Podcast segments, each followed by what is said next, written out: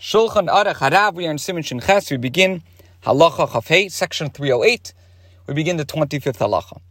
In Halacha Chav Dalid, we learned that whenever a kli, a, a, utensil, that is permitted to be moved on Shabbos, and it breaks, it breaks on Shabbos, and there, the pieces of this vessel, the fragments, are, are not able to be used for the same purpose for which the original utensils were intended, but you can use them for something else. So that, that those pieces, those fragments, uh, are called noilid, um, something that has just come into being, a new a new thing.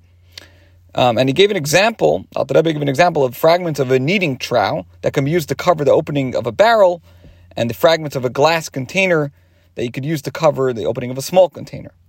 So these are noilid, and therefore they could be moved on Shabbos, but not on Yom Tov uh, unless, as we explained, the original utensil was broken on the day before Yom Tov, because then they're considered as muchan, as being prepared for, for another activity before Yom Tov, and they're not in the category of noilat. But the point is that if it happens on Yom Tov, so that's considered noilat. Halacha chafiz, aval. But let's say the fragments are able to be used to perform an activity resembling that, that that was performed with the original utensil. So, for example, the fragments of a kneading trowel that are fit to have poured into them a thick concentrate resembling a dough, which is mixed with water and is um, ordinarily contained in a trowel.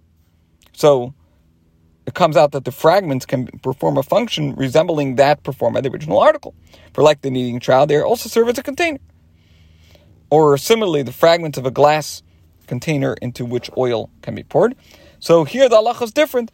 These fragments are not considered noilid because they're they're able to be used for a similar purpose, and therefore they can be moved even if they were broken on a festival on Yom Tov. However, it says Alter Rebbe now in Halacha Chavav 26, if, however, the fragments are not fit to be used for any activity, l'shum halacha, had a muktzah so they are considered muktzah in an absolute sense, because because they are not at all in the category of utensils. It's forbidden to move them on Shabbos, um, as uh, whether the utensil broke on Shabbos or during the week. On a festival, on a Yom Tif, by contrast, if the utensils broke before Yom Tov started, before the commencement of the festival, it is permitted to move the fragments to use as a kindling, use as kindling if they are fit for that purpose. Just as on a Yom Tov, one may move other wood shavings that are fit for kindling, even though they too are not included in the category of utensils. Now, the Alter qualifies in Allah Chav 27. All the above applies with regard to utensils that were permitted to be moved that broke. More stringent laws apply, however, when utensils that are muktzah because of the possibility of financial loss, mechames chasar and kiss broke. In this case, it is forbidden to move the, the, the, pieces on Shabbos or on Yom Tov if the utensil broke that day, even though the fragments are not muktzah because of the possibility of financial loss, because obviously once it's broken, the its pieces may no longer be valuable. Now, what's the reason for this? That you cannot move these pieces on Shabbos or Yom Tov?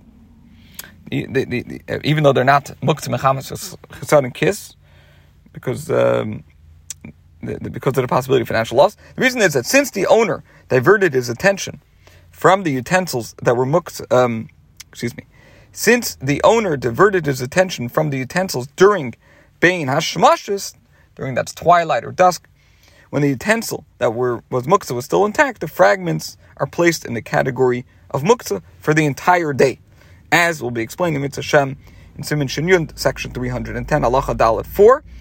Apparently, the Alter Rebbe places such articles in the category of articles that a person consciously rejects rejected. That's called the Cho B'Yadayim. Okay. Halacha Chavchas 28. All fragments of utensils that are forbidden to be moved, even those that are not fit to be used for any activity, may be moved if they are lying in a place where they could cause injury. For example, Fragments of glass utensils that broke on a table or in a place where people walk may be moved to clear them away so they don't cause injury to the public. For our sages do not apply the prohibition of muktzah in a situation where physical injury could be caused to the public. Indeed, in such a situation, they did not even apply the prohibition against carrying in a carmelis, as will be explained. It is, however, forbidden to clear away fragments of earthenware utensils that are forbidden to be moved, even if left, people will step on them and they'll break even more. That's uh, of no consequence in klum, because there's no prohibition breaking earthenware unless one breaks it intentionally. So that by doing so, the earthenware will be fit to be used for a particular purpose. In such an instance, it is forbidden to do so because this is uh, comparable to fashioning a, utensil, as will be explained in section 310. This concludes halacha chavches 28. Today we uh, we talked more about uh, when pieces break. Um, are they considered noted or not? And if they're muktzah or not muktzah to be moved.